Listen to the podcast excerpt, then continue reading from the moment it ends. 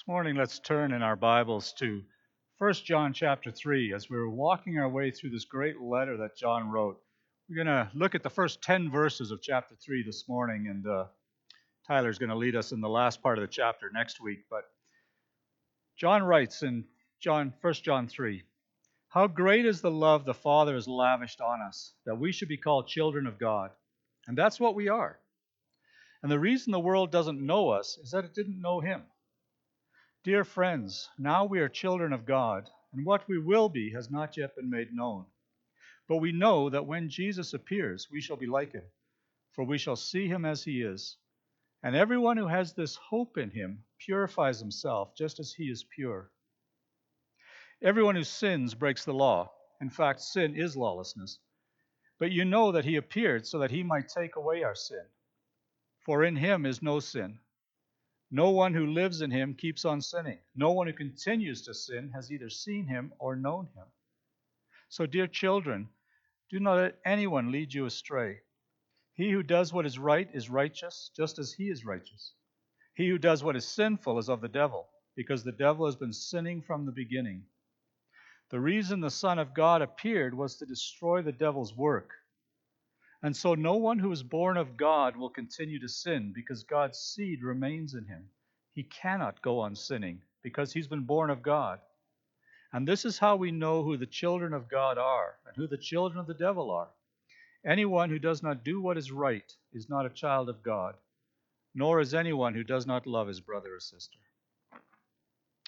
Father God, this morning as we open your word. We pray that you would speak to us afresh. We pray, God, that we would understand a little bit about what it means to be a child of yours, what it means that we should not sin, what it means that we should love our brother and sister. And so, Father God, we pray. Speak to us through your word, we pray in Jesus' name. Amen. One of the benefits of being part of a smaller denomination such as we are is that for most of my life I've been part of this, and so I know a fair number of people within our denomination. Our daughters used to work at our denominational camp at Keats in Vancouver, and they would come and tell us about friends they had made at camp, and we'd say, "Oh yeah, what's their last name?" And they'd tell us, we'd say, "Oh yeah, yeah, we know their parents, we know their folks." I don't really know what that meant, you know, the fact that I knew their folks. We knew something about how they were raised, but but there's something about knowing how the family works that means something. At least it did for John. That's he's talking this morning about what it means to be a child of God, and we've been singing about that. And now we're going to try and unpack what John's saying because John isn't always the easiest guy to understand either. So, what is it that being a child of God means? And so let's start with that point. What does it mean to be a child of God? He says in verse 1 See what great love the Father has lavished on us that we should be called children of God. And I think what John is trying to say is we should understand our primary identity as being children of God. Now, maybe you're thinking, well, I thought everybody was a child of God. I thought God was the Father of all the world. Doesn't tell us very much when you say we're a child of God. But John goes on at the end of that passage we read to kind of nuance the fact that, well, not everybody is a child of God in the full sense of the word. In fact, he ends by saying this this is how you know who the children of God are and who the children of the devil are. In other words, there's two different camps. Anyone who doesn't do what is right is not God's child, nor is anyone who doesn't love their brother and their sister. I get a little troubled, maybe you do too, with this children of the devil, children of God. It seems pretty black and white, seems pretty this or that. And John does tend to see that way. He talks about life and death, he talks about light and dark, he talks about children of God, children of the devil. And he tells us that when it comes to our paternity, we are all children of God. That God is the Father of everybody in the world if we're talking about paternity. But you remember that story of the prodigal son? The prodigal son ran away from his father. He ran away from home. He lived in the far country. He lived his own life.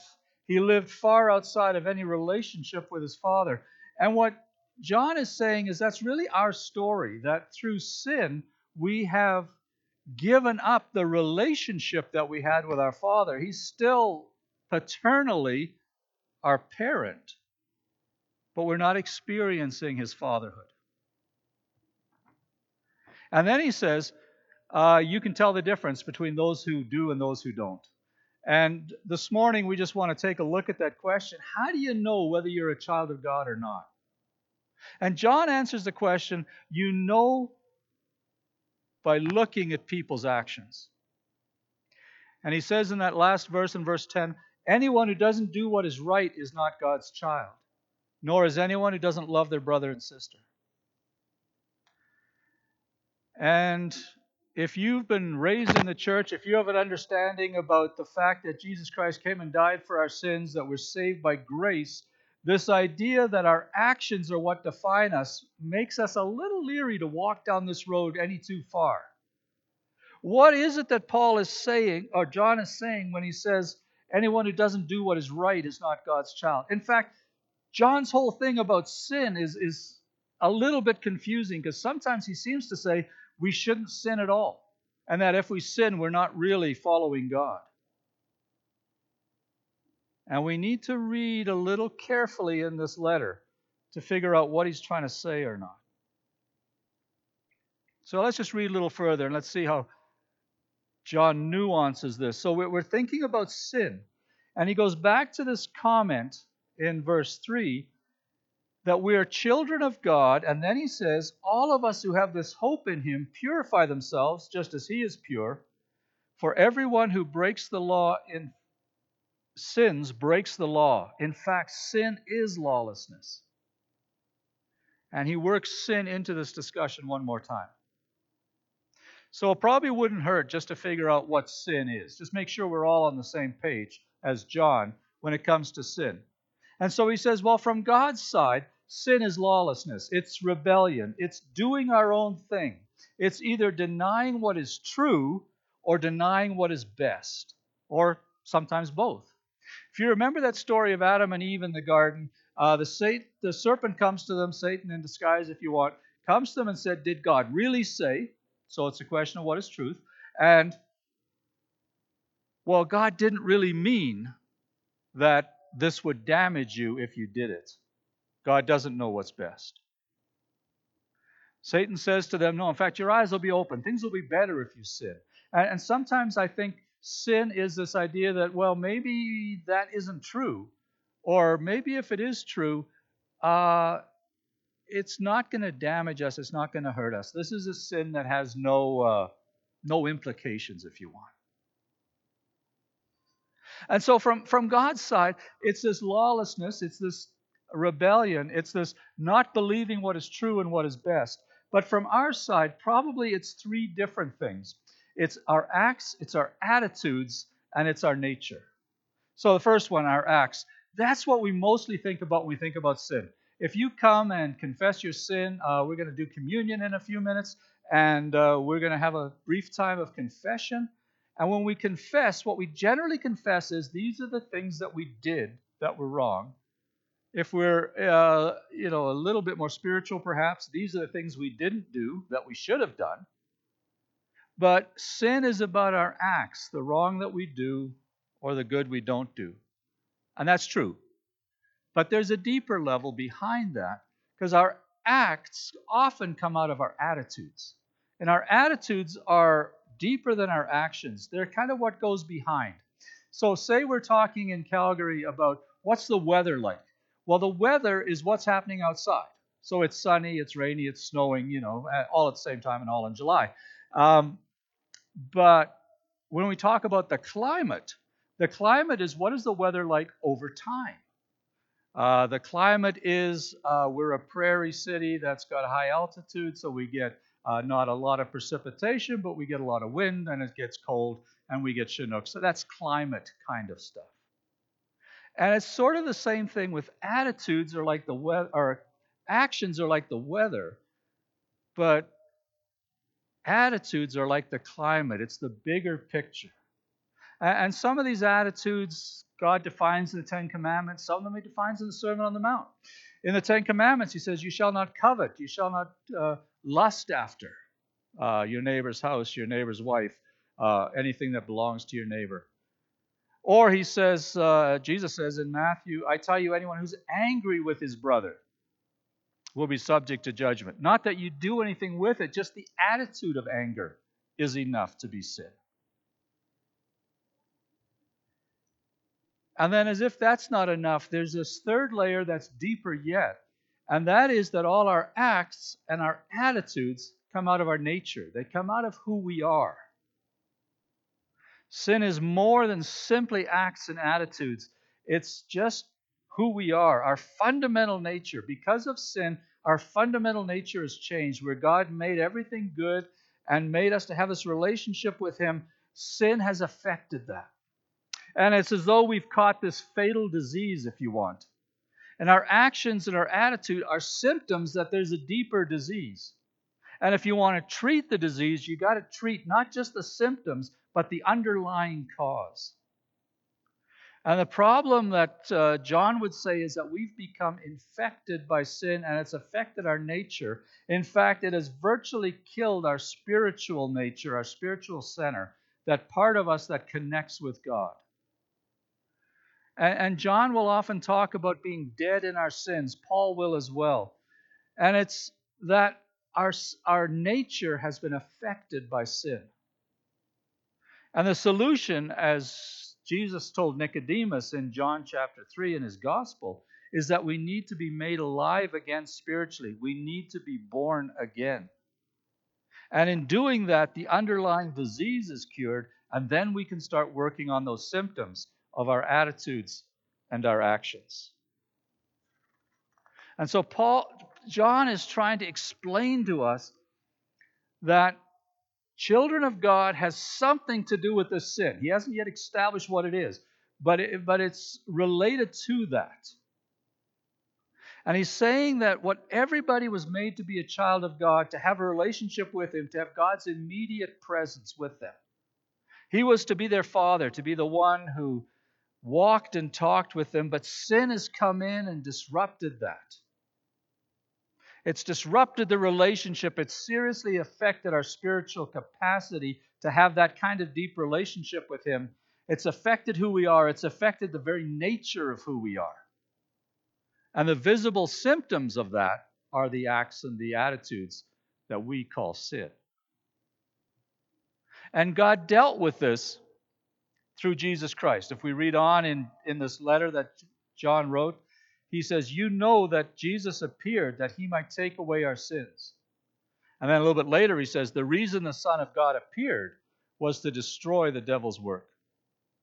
And so John reminds us that Jesus came to deal with sin, that God the Son came to earth to live as this God man Jesus, to be born, to live, to die, to rise again. And in doing this, he did at least a couple of things. The first thing was our sin had come with a penalty. As Paul put it in Romans, the wages of sin is death. And Jesus, as our sacrifice, paid that penalty for our sins. As John says, we know that he appeared that he might take away our sin. But more than just taking away our sin, he also defeated Satan. He overcame death and sin. And he came not just to save us, but to defeat Satan. He came to deal with the problem, not just the symptom. As John says in verse 8, the reason the Son of God appeared was to destroy the devil's work. And then John draws the conclusion, and this is where the challenging part of the letter comes, because the conclusion he draws is not the conclusion we would draw. In his section on sin and the Christian, he says, No one who lives in him keeps on sinning. No one who continues to sin has either seen him or knows him. No one who is born of God will continue to sin because God's seed remains in them. They cannot go on sinning because they've been born of God. And when we get to John's conclusion, I don't know if that bothers you or not, but looking back on my week and my life, I would have to say if the fact that I, my relationship with God and the fact that I'm a child of God is dependent on the fact that I don't sin, then I've got a big problem. And I imagine you do too. And it appears that John's conclusion is just really simply that. We shouldn't sin because Jesus paid the penalty for our sin and he defeated Satan, and we're living in that reality. And John, in his black and white way of seeing everything, just puts it out there. And that's why sometimes you have to put various passages in the same book together to see what the author's actually saying. Because sometimes they just lay it out there as if this is the whole truth. But the reality is, this is a part of the truth, and other parts of it factor in. And as we nuance those together, we begin to see what truth really is. So we go back in John's gospel to the or John's letter to the first chapter that we looked at a couple of weeks ago. And he says this If we walk in the light as he is in the light, we have fellowship with one another, and the blood of Jesus, his son, purifies us from all sin. Then he says this If we claim to be without sin, we deceive ourselves, and the truth is not in us. But if we confess our sin, he's faithful and just and will forgive us our sin and will purify us from all unrighteousness. And if we claim we have not sinned, we make him out to be a liar, and the word is not in us. And so, John there is pretty clear that, that sin is part of our reality. And I think what John is trying to do in these passages is the same thing that a German theologian named Dietrich Bonhoeffer wrote about in his book called Cheap Grace. And John is really clear that, that through the blood of Jesus Christ, through his death, through the sacrifice that he made for us, our sins are forgiven. And that we never need to fear coming to God and asking for forgiveness. But what John is concerned about is that that could be a get out of jail free card that we can continuously play with God. It could just be a credit card that allows us to rack up this debt of sin, if you want. And what John is concerned about is that we lose the seriousness of sin. He's concerned that what happens is, well, sin doesn't matter. Jesus died and paid the price for it. It's all forgiven. I can live any way I like. There may be right or wrong. There may not be right or wrong. It really doesn't matter. I could do right. I could do wrong. It really doesn't matter. God loves me. God forgives me in Jesus Christ. And I've got this get out of jail free card. So, what John is saying, and the Bible says, is that we live in an age in which, though Jesus defeated Satan on the cross, Satan is still at work in this world. And so we keep on sinning. Our actions and our attitudes are not what they should be. And he's simply saying we need to be at work in them. He uses this progressive tense, if you want. He uses this anyone who keeps on sinning as if it doesn't matter kind of my paraphrase on the end of that, but anyone who keeps on sinning.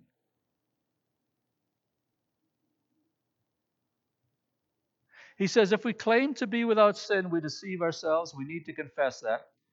That's where he says, if we claim to be without sin, we deceive ourselves. And if we continually live in sin without any progress, the reality of our relationship with God is in question. And this is where he says, No one who lives in him keeps on sinning. And no one who continues to sin has either seen him or known him. And I come back to it all the time, but it's the best way I understand it is this idea of waves on the beach and the tide. And our sins are like the waves on the beach. You know, some weeks we are better than other weeks. Some weeks, you know, just somehow the Spirit of God is with us, or maybe we're not tempted as much, or maybe we're not challenged as much. But but we have good weeks when it comes to kind of obeying God. There's other weeks where we're just challenged. You know, maybe we don't get enough sleep. Maybe the devil is especially at work in our lives. Maybe it's a more challenging week. But you know, you have weeks where, man, you know, you just don't, you know that you haven't lived up to what you hoped. The question is not, are there waves that are higher and lower? The question is, is there a tide that is coming in? So it's sort of like that weather climate thing. It's not on a short term, am I seeing consistent whatever? Uh, no, there's going to be ups and downs because we're human beings. But over time, are we seeing progress in our lives? Are we maturing in our faith? And are we dealing with the sins in our lives? And that's, I think, what John is saying. If we keep on sinning as if it doesn't matter, if we keep on sinning and never make any progress, will we keep on sinning? Yeah, we will. But if the tide of holiness is coming in, that's what John is pointing to. And he closes off this section by simply saying, Anyone who doesn't do what is right is not God's child, nor is anyone who doesn't love their brother and sister. And so I think there, he kind of puts it in a black, white, positive, negative. He's saying negatively, don't do what is not right. Double negative. Do what is right. Don't sin. But positively, he says, we need to love our brother and our sister. And you know for Paul, for John that this word love is just so important and this concept of love. And the question comes, how do we love our brother and sister? And I think the challenge of loving someone is loving someone who's different than us. There are people who are lovable. They are easy to love. But there are people who are unlovable. They're unlovable because they're different from us, they're unlovable because of other things. But the question comes how do we love our brother and sister who are different than us? And that's what these marches of this past couple of weeks have been all about. It's this hot topic today. How do we love someone who's different than us? And racism has come into the conversation in a fresh way. And I just want to close with sort of my limited understanding of this, because I think we struggle in this area a little bit. And I think we struggle for a simple reason is that the, the concept of racism has changed over the last number of years. A, number of years ago, I think the fairly common way of looking at racism was this idea of a melting pot. If there was an image that's, that kind of pictured that, it's this idea of a melting pot where you take a lot of different things, say they're metal, and you take all these different kinds of metal. You take aluminum, you take iron, you take steel, you take tin, you take copper, you take bronze, you take all these things, you put them in the same pot, you melt it up under immense heat, and they all flow together to become a new metal, megantium. And it's got the characteristics of all those things put together. And, and to be against racism under that image is that you cannot see a difference between people. Everybody has to look the same, and everybody has to be treated the same. And that seems to make a lot of sense. But the way we see racism today is nuanced from that. And I want to suggest to you that if, if that is the melting pot model, the, the image that we have today is a stew pot model. It's a pot of stew, and stew is one dish made up of many ingredients that you can still identify as you're eating them. You can fla- you can taste the difference between uh, the meat and the onion and the potato and the vegetable. It's many ingredients that keep their identity but flavor the whole. And I think this idea of the stew pot is to say that we when we see people, it's acknowledging that there are differences between us. There are differences in our stories, there's differences in our history, there's differences in our appearance, there's differences in our experience. And it is treating people accordingly. Lyle Schaller, who is a guy I enjoy reading, said one time, There is nothing so unequal as the equal treatment of unequals. Try that one again. There is nothing so unequal as the equal treatment of unequals. In other words, treating everyone the same is not always the most just way to act. Look at society. We do this all the time. If you are under 18 in Alberta, you cannot go to the bar legally. But if you're over 18, you can. We discriminate on age.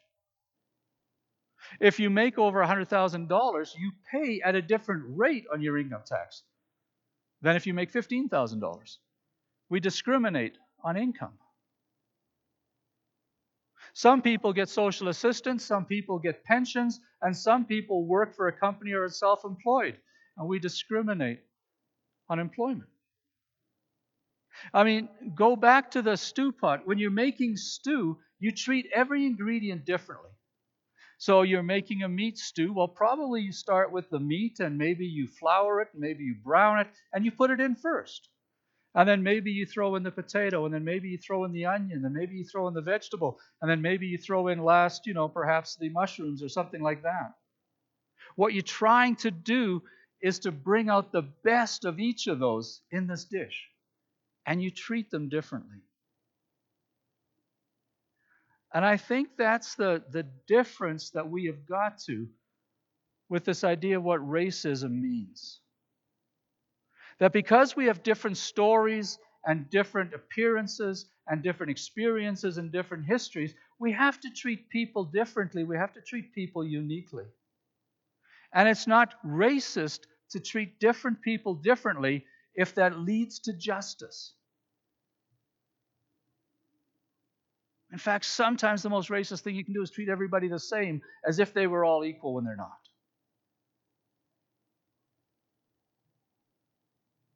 And the point is not that we're all equal at the starting line, but that in some ways we're all equal at the finish line. It's not that we treat everything in the stew the same at the beginning, but we treat everything so that at the end, everything is the way it should be.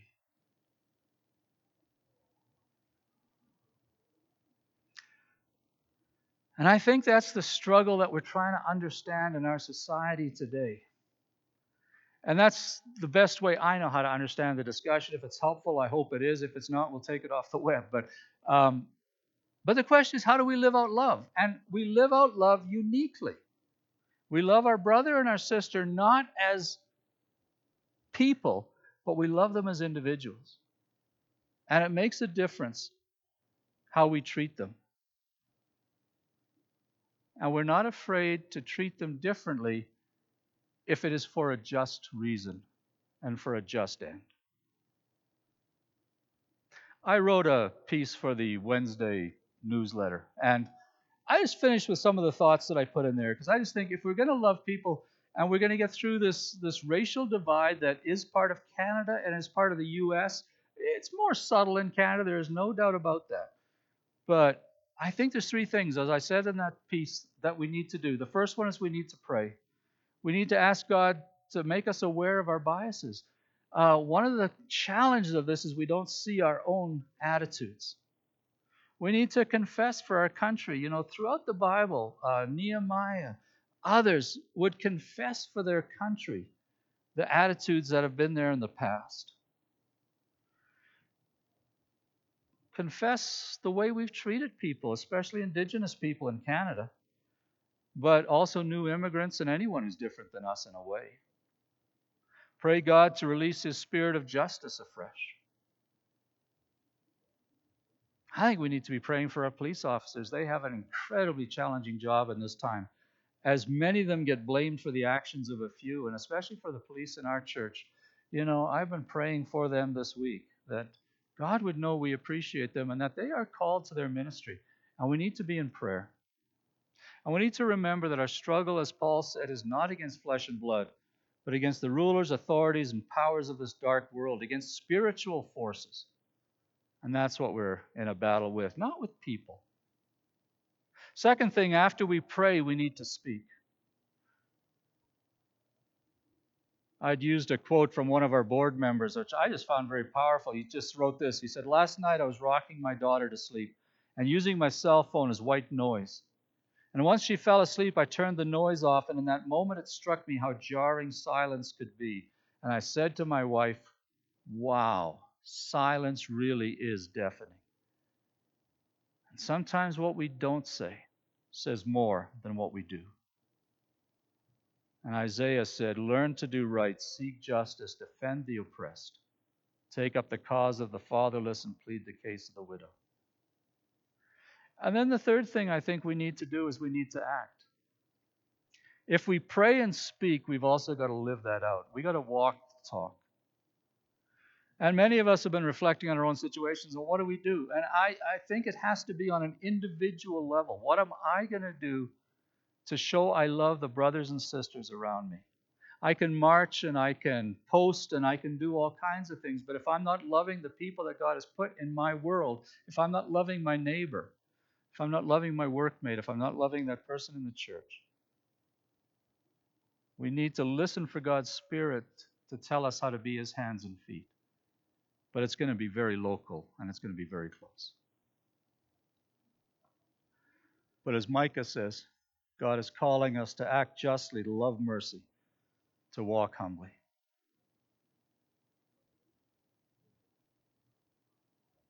John summarizes everything we've been saying this morning in those last two verses of verses 9 and 10 of this section that we looked at. This is how we know who the children of God are and who the children of the devil are. Anyone who does not do what is right is not a child of God, nor is anyone who does not love their brother and sister. He's not saying that that's the only thing. But he's saying if you understand that you are made to have a relationship with God, if you understand that you've walked away from that relationship through sin, if you understand that Jesus has come to draw you back, to pay the penalty, to defeat the powers of sin, if you know that God wants to be your Father and to have a deep relationship with you, if you know all that, if you are not seeing outward signs of that, then maybe there's a question. So it's not simply, am I doing good? It's, am I doing good because of all of this that has happened? And this morning we're going to come and we're going to take communion. And I invite you just to pause for a moment and to just confess to God where you're at.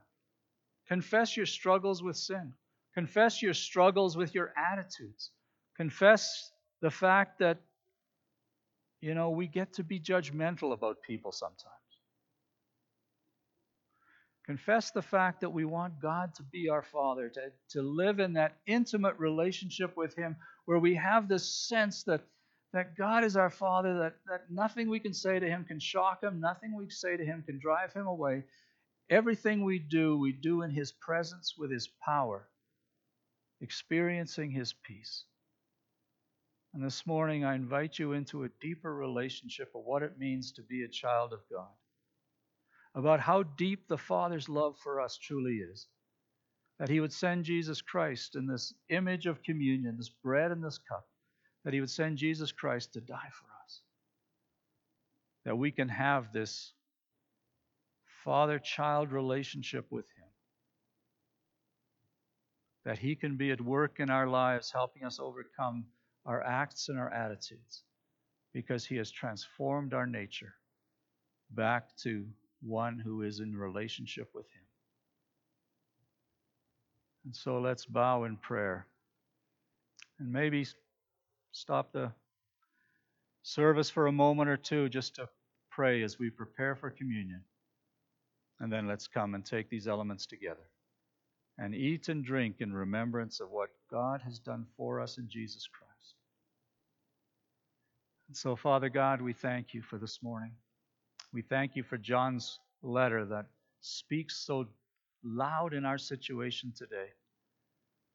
Father, we thank you for your love for us, that you love us with a father's love.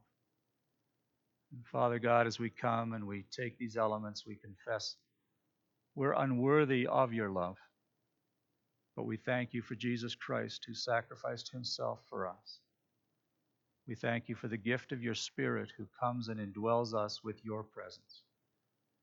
And we thank you for your love as a Father who watches over us, who walks with us, and who has this deep relationship with us.